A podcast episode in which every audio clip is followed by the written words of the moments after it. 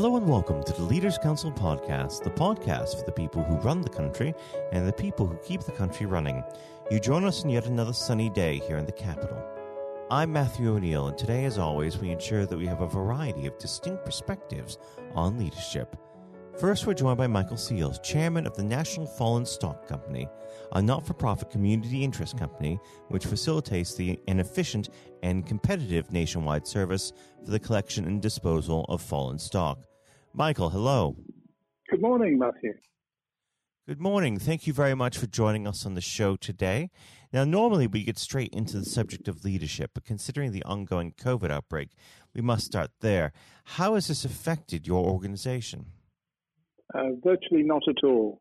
It's mm. been business as usual. The interesting thing about animals is they tend to continue dying, whether or not there's a pandemic or, or in the human population or not. So it's been very much business as usual. There have been no uh, real hiccups in the supply of the service. Now, what sort of precautions have you had to take uh, uh for your uh, uh, staff, meaning to collect these animals? It's um, it's actually a fairly distant process anyway. There's very little interaction between the people that collect the animals and also the um, uh, and the farmers that have them. We have a, a, a, protocol that places the animals in a particular area. The collectors go to that area, pick up the animals, and depart. Uh, there is a paper process, but that's generally left uh, uh, in the appropriate place, and the farmer picks it up at a later date. So the interaction is minimal. So you were uh, pretty much COVID proof before COVID was a thing. Well, we've been working on disease protocols before. Mm-hmm. Um, so both in terms of the people that are collecting animals and likewise the vehicles that contain them. You don't want any interaction between dead animals and live ones from one farm to another. So there are uh, protocols out there which ensure that there is better, good biosecurity by everybody involved. What sort of lessons can other businesses learn from the way that you have always operated? Well, good biosecurity is always an issue, whether it's in the human or the animal population. Uh, and you, you, need to embed it in the people that are working for you and your subcontractors uh, and the various other folk as well. I mean, our office uh, staff have changed the way they work. They uh, initially during lockdown they worked from home. But because we're very IT orientated, that wasn't a problem either. That's fantastic. We should move on to the subject of leadership. I always like to start this part of the conversation off by asking the same simple question What does the word leader mean to you? An individual that um, actually is prepared to put their head above the parapet, come up with ideas, and drive them to delivery. And how would you describe your day to day leadership style? Um, there are some people that say it's quite aggressive. There are others that say it's thinking. It's a bit mixed. It depends on the particular circumstances. I'm also a farmer. I'm also a government advisor. Uh, so I bring different skills to the different um, subsets of my life. Those are a lot of hats to juggle. Um, do you feel that you need to use different sorts of leadership for each one of those three roles? Oh, indeed. Um, farming is frustrating in that uh, you have interaction with the weather. So if you take this year, this particular season, uh, it's been marked by a great uh, amount of wet weather in last winter, a huge amount of dry weather in the spring, and the combination from our particular point of view is the worst harvest in 44 years. Now, um, that's frustrating. It's, it's difficult to manage.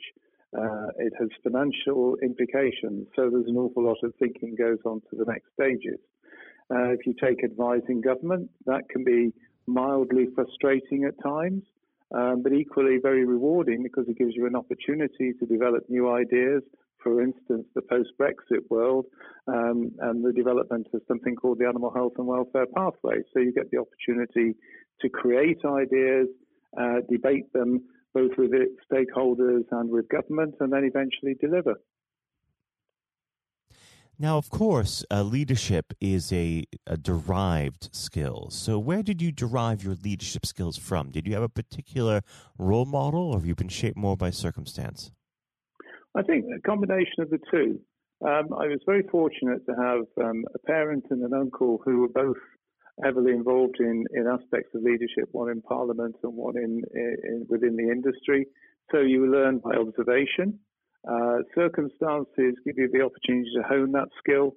and one or two people during my sort of lifetime of, of contributing to different organisations, such as the National Farmers Union, were very kind enough to spend some time to help me uh, develop my uh, skills to lead and chair organizations, groups, etc. Now, when it comes to leadership, uh, there is one aspect which most leaders aren't that keen on, and that's dealing with conflict. Uh, do you have a particular method for how you resolve conflict within the workplace? Uh, well, we have. I have very little um, uh, conflict issues within the workplace because I don't really have a huge directly employed labour force. Most of my activities are done through subcontractors, uh, both at home and within the um, National Fallen Stock Company. So my direct interaction with staff is quite limited. Where I end up having to resolve matters is to, I'm the sort of final arbiter, I guess, of, of issues that arise, uh, uh, in, as they would naturally do in any business. Now, of course. So I, in a sense, I act as a bit of a mediator here and there. And what is your method when you mediate? Uh, try and actually marshal. I've learned, actually, I'll stop and start again and say I've learned that you have to marshal all the facts um, before you make a, a decision and question the, the, the, information that's given to you and then go forward from that basis. It's quite interesting. It takes a little bit of doing in the sense that as an individual farmer and a sole uh, an entrepreneur, uh, you you tend to react quite quickly to circumstances, make instant decisions. When you're dealing with the outside bodies I deal with, I need to actually understand what the particular issues are. But then you've got to take people with you. Uh, you can't just sort of um, override folk. It's a question of working with people as well. Now, when it comes to the next generation entering uh, the workforce, do you see a problem with recruitment within agriculture at the moment? We've had a problem with recruitment in agriculture for a very long time. The perception is that the industry is um, badly perceived from the workforce. It's long hours, low pay, low skill. The reality is uh, the hours, yes, can be long, but it tends to be seasonal. The skill set is huge. The requirement is huge to actually learn to drive the machines we have efficiently. We've just trained a new combine driver mm. uh, this season, and he's 22, and he's he's actually spent a season being trained by my by the old combine driver who was 70 and been doing it for the best part of 30 odd years, but knew the machines intimately. And it's understanding the capability of the equipment and how you can make things how you can make things happen properly. So training is a big issue. Um, but the industry has this bad perception, uh, and the reality is very different. We need a high, highly skilled workforce. We are prepared to pay, but the hours are long. What can we do to uh, address this, and how can we get more young people looking to take up a career in agriculture? I don't think there's an easy answer to that. Um, it would be it would be trite to say that um, we can say the industry has a future, that um, we can just carry on and, and, food will be produced and we, we can bring people in. We can go to schools. We can have TV programs. There's a lot on about farming at the moment in different guises. But most of them sort of demonstrate the harder side of the industry. Very few demonstrate the high tech nature of the way we work, the equipment we work with, uh, and the fact that it is a highly skilled job, but it is still a manual job mm. that requires people to give a lot of concentration for a long time. And I don't know the answer. And I've watched um, the number of farms in my local area disappear, the number of people disappear over the last 25 years. And even my own son is not that interested in the farming side. Um, but we're fortunate to have neighbours who, who have youngsters who are. Well, certainly isn't a problem that we're going to solve in the next 30 seconds, but I have enjoyed having a chance to speak with you. Unfortunately, our time together has drawn to its close. But before I let you go, what does the next 12 months have in store for the National Fallen Stock Company? Um, we're embarking on a new IT system. We're developing a paperless system and bringing everything uh, up to date in, in, in technical terms. So it's quite innovative. Uh, we're running a pilot at the moment, and we hope to deploy that uh, successful pilot across the sector uh, this autumn. Well, Michael, it's been a pleasure to have you on the program today, and I do hope that we can have you on again soon. But for now, Michael, thank you. Thank you, Matthew. That was Michael Seals, chairman of the National Fallen Stock Company. And now, if you haven't heard it before, is my exclusive interview with our chairman, Lord Blunkett. Lord Blunkett, welcome. Thank you very much. It's very good to be with you. Um, well, of course, uh, nothing is being said uh, at the moment other than COVID 19, uh, which uh, we must touch on. Um, what would your message be to small businesses who are trying to keep going? Well, I think the last ones standing will be the ones that thrive when we get back to some sort of normality. So it's have confidence and courage. Obviously, take advantage as far as you can of the government help. I think that Rishi Sunak, the Chancellor, has gone about as far as you could have expected. Mm-hmm in the circumstances. There are obviously small businesses that fall between the cracks. Those who uh, don't have um, defined premises can't benefit from the business rate waiver.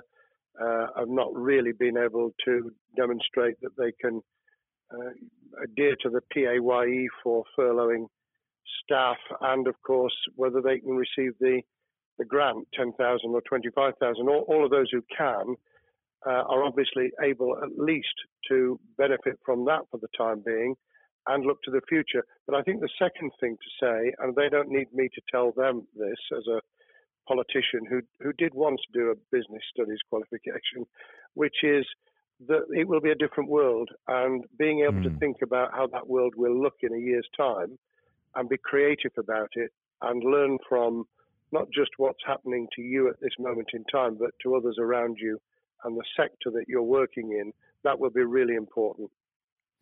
Do you feel that the long term uh, effects of uh, the COVID 19 outbreak uh, will, in some ways, be positive uh, for British industry? Well, only in the sense that people are having to be creative, they're having to adjust and innovate. Therefore, they're thinking about more productive, if you like, greater productivity ways of delivering the same service or delivering the same products. And in that sense, I think we'll have temporarily at least very much higher unemployment than we've become used to, but we'll probably have a burst of productivity mm-hmm. which will help with the recovery. Whether it will help with the inequity of the way in which our economy is imbalanced, both between services and product productivity and, and the production of goods and services, I'm not sure. What we will need to try and do is to ensure that the geographic imbalance that exists is, as far as humanly possible, is dealt with by both uh, the entrepreneurship and innovation from the bottom up and targeted government help, which will still be needed. And we are now in the throes of the kind of borrowing that we saw back in 2008 to save the banking and economic system. We're, we're, having to do that to save the whole of our productive business and mm-hmm. commerce, and I think that will have to be sustained for some time. Do you feel that people will take a second look at global supply chains in the wake of this outbreak? I think there's going to be much more creative ways of using local supply and linking up inside sectors much more effectively. And I hope that the Leaders' Council will be able to play a part in that in the sense that people who mm. have something in common, a synergy in terms of what they're delivering, whether it's a service or whether it's manufacturing or whatever, uh, will be able to see that there's a, a, a good outcome from n- knowing the sector better, linking with people, not just geographically, locally, but those in this country who may not have been on the radar in terms of what they produced for the supply chain. And of course, um, ensuring, because there's quite a lot of fraud going on as we speak with um, people getting into cyber attacks, that they'll also take account of going into the the cybersecurity side effectively as well. The more we are online, the more people who are working from home the more vulnerable those businesses and their supply chain become. And that's something to think about as well. How important is strong leadership at the moment? Well, I actually think that it's brought to the fore leadership in a whole range of areas from obviously government itself, and there's been ups and downs with the Prime Minister's uh, severe illness. but all the way through the public and private sector, people have, to use the jargon, stepped up. And they've shown uh, local, regional, national level the kind of leadership that Britain historically was very good at. Regrettably, we've not seen, seen the same on the international scene for mm. all kinds of reasons, uh, but maybe we will in future. So I think out of this will come experience of people who have seen an opportunity to do good, as well as seen an opportunity to provide a good uh, service or goods, uh, including, for instance, shortages uh, for the health and social care uh, system, um, the food chain, and the like. Uh, but also, I think, in terms of seeing the, the synergy between the private and the voluntary sector and using people's uh, commitment to each other in a very positive way. I, am not sentimental about this.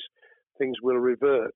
Mm-hmm. But actually, I think there's a, a kind of moment of moral judgment of people feeling that they've got a role to play outside the immediate survival that they're engaged in.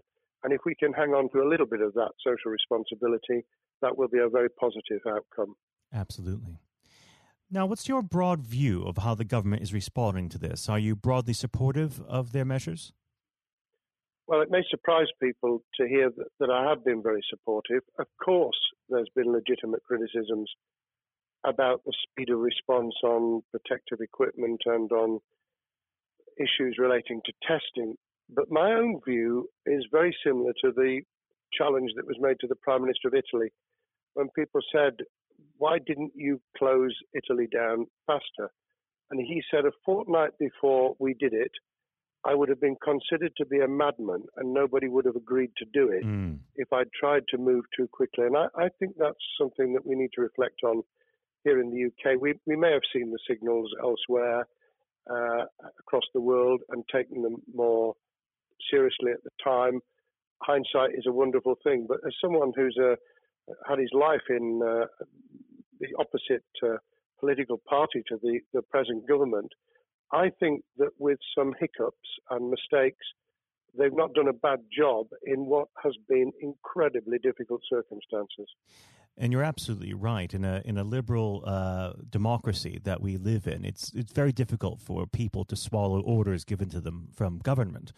Um, well, the the UK and um, and the US, and to some extent to the Scandinavian countries, have a very different interest, uh, history, and, and therefore interest in maintaining the freedom to decide and the persuasion and mm. consent that's required uh, those countries that have experienced one way or another totalitarianism over the last century have a slightly different way of coming at this.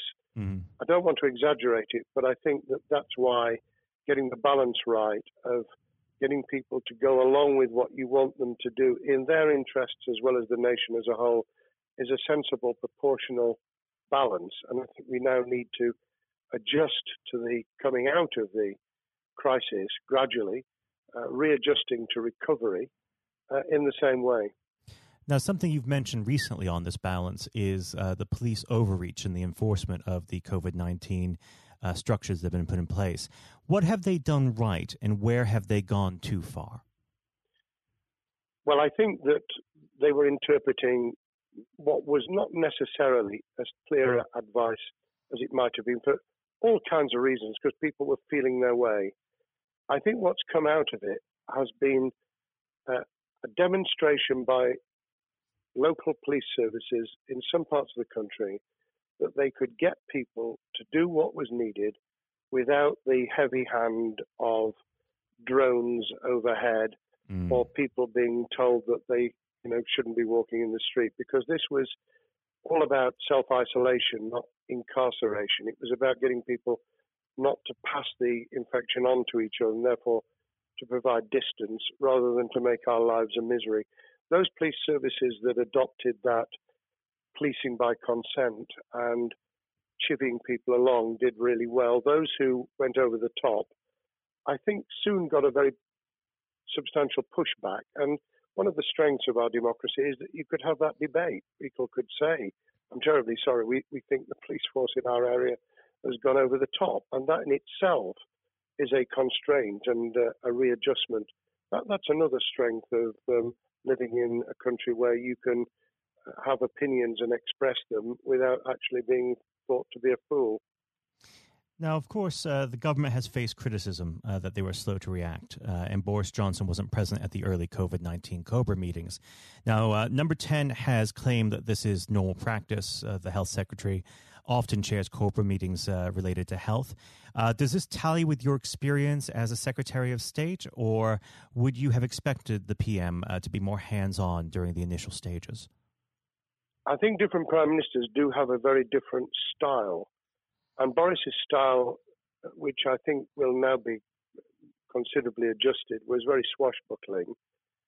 In some senses, delegating is a good thing, uh, as every leader of every business or public service knows. Those who try to pull too much into themselves end up with a massive bottleneck, uh, great uh, failure of trust, and the inability of people to show what they're worth and to, to demonstrate their capability. So I, I, I'd be very wary of jumping in and saying he was wrong to delegate the essential Cobra meetings. What I was surprised about was that he didn't um, chair the first couple because mm-hmm. my experience with Tony Blair for the eight years I was in cabinet was that Tony was a great delegator, but he would get a grip to begin with watch what the difficulties were, and then give people direction and confidence to be able to get on with it. So looking back, I think Boris himself probably thinks, God, I wish I'd spotted the signals from elsewhere in the world more rapidly and I'd just been there. However, this also raises another issue. All of us in positions of leadership need good teams around us. Mm-hmm. I think after this is over, he will be assessing those who really did step up and those who demonstrated their inadequacy, I think we'll probably end up in a year's time with a much stronger cabinet than we have today. Well, absolutely. And of course, uh, we've seen a, a significant uh, drop in the visibility of uh, certain special advisors like Dominic Cummings uh, during this uh, entire period. So it'd be interesting to see how that pans out. Um, well, now- it's certainly readjusted the role of those behind the scenes with those who should be taking the decisions having received advice. Obviously, there's been a complete transformation in the profile of experts, if I might use that term, who'd previously been denigrated. Mm-hmm. Scientists, medics, people with behavioral science uh, understanding. My only criticism was were we getting wide enough advice? Were we narrowing it too much to a couple of key centres in London? But that's because I've always been adverse to everything being London centric. I think there's great expertise, wisdom, experience out in the sticks, and uh, we should use it. Uh, rightly so. Um, now, was part, pandemic planning part of your time as a minister, particularly perhaps uh, when you were Home Secretary? Well, it was, but it was on the back of risk arising out of counter-terrorism measures. Right. Uh, I was the Home Secretary for three months when the attack took place in September 2001 on the World Trade Center and beyond. we did an enormous amount of uh, scenario planning, both desktop and, and real. On the back of that, it was very heavily orientated to future developing terrorism risk. I certainly got involved with talking about pandemics. I remember being at a seminar in Edinburgh where the university there had done a lot of work itself on the issue of pandemics. And of course, we, we saw SARS and other things emerging. I, I think it would, people have criticized the government for not picking up the report from 2015, five years ago. I think that what happens is human nature kicks in you deal with what you're immediately faced with. Mm. You you can you can sponsor reports, and this is true of business planning, of course, as well, and scenario planning for what business continuity will look like, recovery plans for business, what will happen if um, there's a cyber attack, what happens if there's an energy shut, uh, shutdown. Um, these kind of things you, you can look at, but you're immediately turning your eyes to what's in front of you.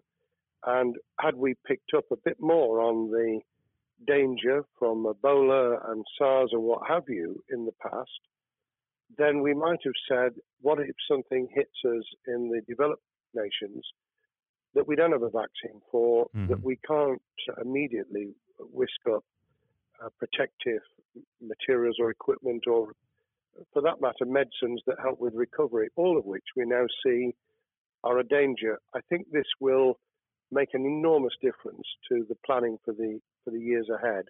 I hope it will be widened so that we don't just look at what's happened, but very rarely do you see something exactly repeat itself.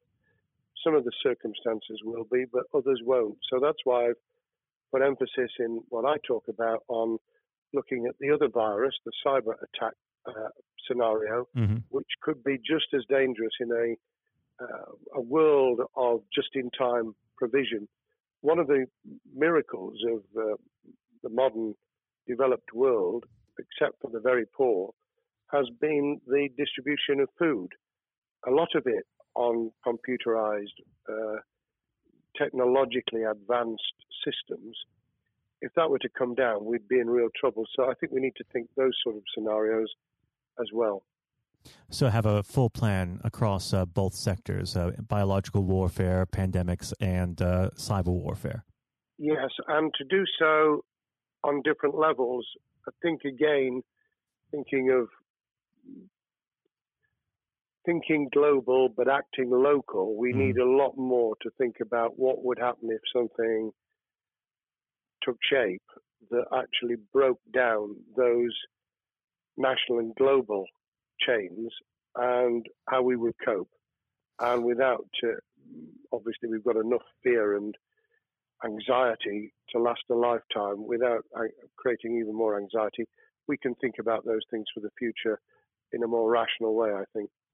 Now, aside from the physical uh, threat of the virus, one of the things that people are vastly worried about is the effect on uh, the economy, not just national economy, but also the world economy.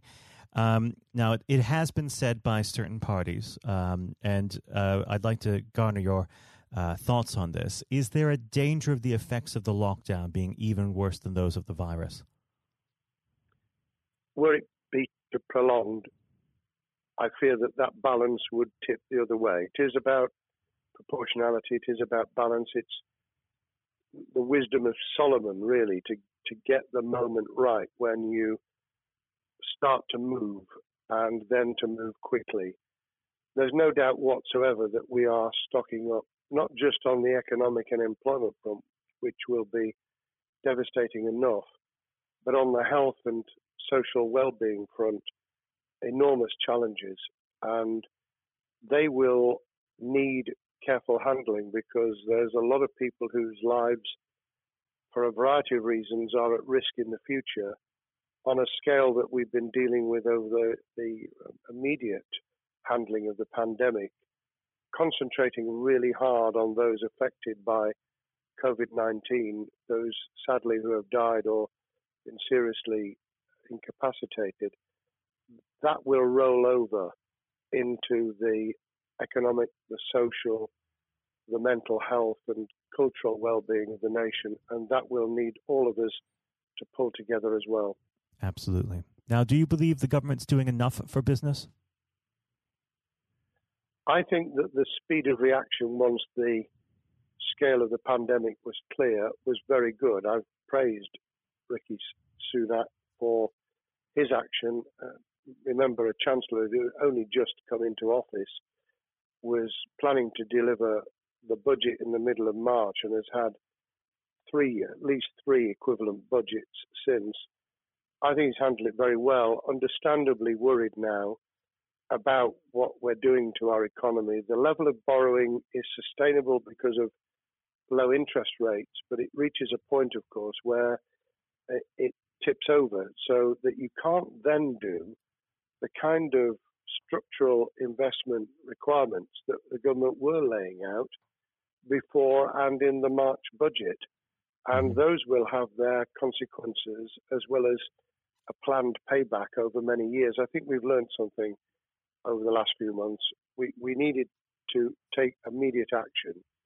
we don't want another round of austerity equivalent from 2010 through to 2019. I don't think the nation, on the back of what's happened and the challenges we have, could take that. And therefore, we need a different plan, economic plan, over a much longer period, just as we did from the Second World War all the way through to 2002, when the final American loans were paid off. Now, of course, uh, one thing that's on everyone's lips um, how much longer do you believe uh, that the lockdown can go on for? I believe that we need to be substantially back in action as an economy in June. This obviously is led in terms of places where people would meet in large numbers, having to uh, adjust to the fact that it will be longer for them. And sadly, that will involve business closures. It's why the Chancellor extended the furlough scheme to the end of June. Mm-hmm. But unless we, we get things moving in June, I think we'll run into the summer where all kinds of services and industries will have a chain reaction effect. And what happens with one will then have a major impact on another. And then you get the skittle effect where things get knocked down that you hadn't perceived were going to be affected. So I very much, if I were in government, and I always think of things in that context, what would I do if I were in government? I would be on the side from the second week in May on the side of the Hawks in terms of saying we've got to start moving and we've got to do so with the collaboration and cooperation of the public who have got the message, who did behave, who responded magnificently. Let's try and get back, perhaps, you know, doing things differently for a time, but substantially getting back to business as usual. unless we do that, then those areas that can't and wouldn't expect to be back in action immediately get pushed further into the middle of the year and the autumn, and then they become unsustainable. Now, of course, um, one of the other major developments we've had recently are the changes in the uh, the Labour Party. So, if we could just uh, speak on the Labour Party for uh, a while. Um, this might sound like uh, an obvious question, but uh, how does uh, Sir Keir differ from Mr. Corbyn? Well, I'm biased because I believe the Labour Party um, has come out of four and a half years of a black hole of a nightmare, mm. uh, where it neither represented a, a, a uh, credible opposition nor uh, an electable government, and the combination was to let those who supported the Labour Party and needed some of its policies uh, let them down very badly. Sir Keir Starmer both is a highly intelligent uh, professional lawyer who, as Director of Public Prosecutions, led the service well, uh, had to take difficult decisions at a time of austerity, understands the world beyond Labour members, but has been able to do business with those who originally supported Jeremy Corbyn mm-hmm. and was able to command support from them. His creation of a balanced shadow ministerial team has been very encouraging. Um, I, I, supported Lisa Nandy, who he's made shadow foreign secretary, because I thought she understood the north of England and um, the uh, the disaffected Labour former Labour voters.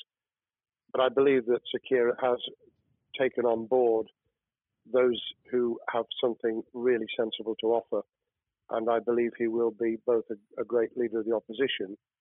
More importantly, he will then present himself as a credible alternative prime minister. And all governments need an alternative government at their shoulder.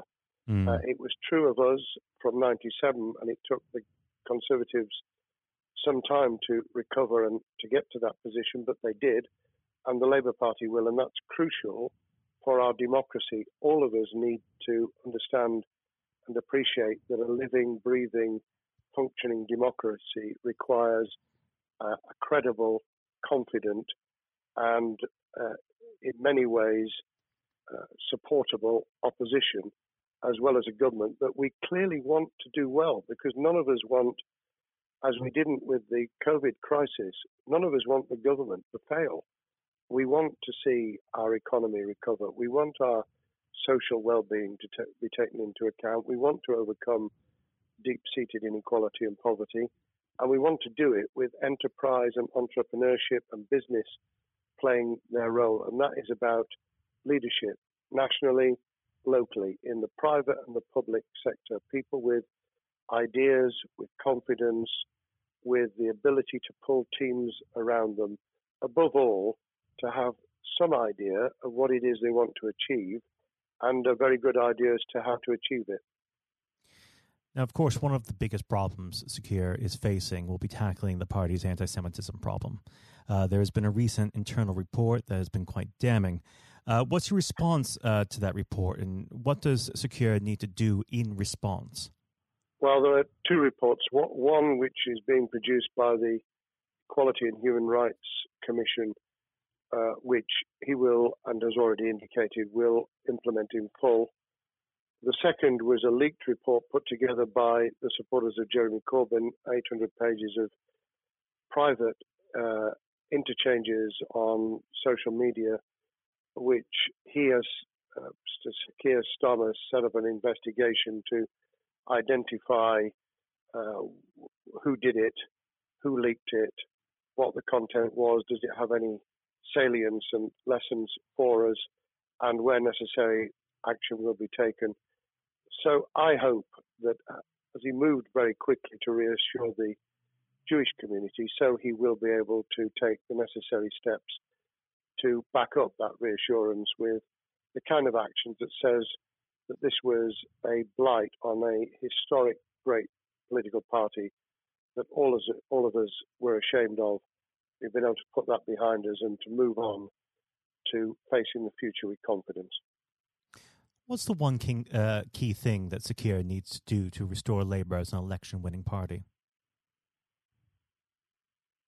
I think Sir Keir Starmer's major challenge is to convince sceptical voters that Labour has not only reverted to a party that they can support because they can see it acting, developing, presenting as a credible alternative government, mm-hmm. but also that the lessons have been learned from the fiasco from 2015 onwards. In other words, there have to be very clear signals of substantial change, not just the right words, not just reassurance that we're not uh, going back to some of the crazier uh, policies, but actually that we've understood why the electorate rejected those policies so substantially in December 2019. If people get that message, they'll understand that the Labour Party has changed, as it did in the 1980s and early 90s, to become the electable government with the greatest majority in historic majority, even greater than 1945, which I was privileged to be able to take advantage of in 1997 when I joined the cabinet. Now, I know what your answer is going to be to this question, but uh, indulge me. Um, do you think Sir Keir has what it takes to be PM?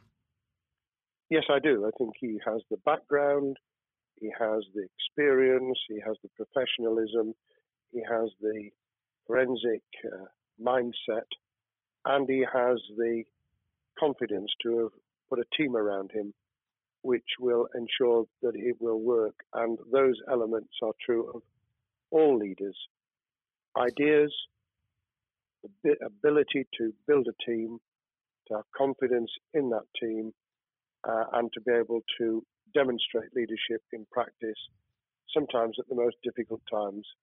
And, you know, the Leaders' Council, those sharing their thoughts with uh, uh, the kind of thing that we're doing now uh, with uh, a podcast, but also joining us in linking up in that network of people who can support and help each other and learn from mm-hmm. each other.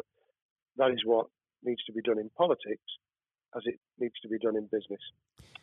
Thank well, you very much indeed, Matthew. Well, really thank you for coming on the uh, the program. It's been a, an absolute pleasure, and I look forward to speaking with you again. Thank you very much, and good luck to all those listening in what has been a nightmare scenario.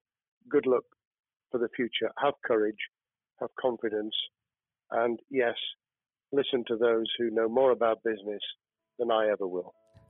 Thank you, Lord Blunkett. Thank you. This has been the Leaders Council podcast. Thank you for celebrating excellence in leadership with us. I have been your host, Matthew O'Neill. Until next time, goodbye. Thank you for listening to our podcast. The views expressed within the podcast do not reflect the views of the Leaders Council of Great Britain and Northern Ireland, its parent company, or subsidiaries, members of staff, other guests, or any other person therein associated.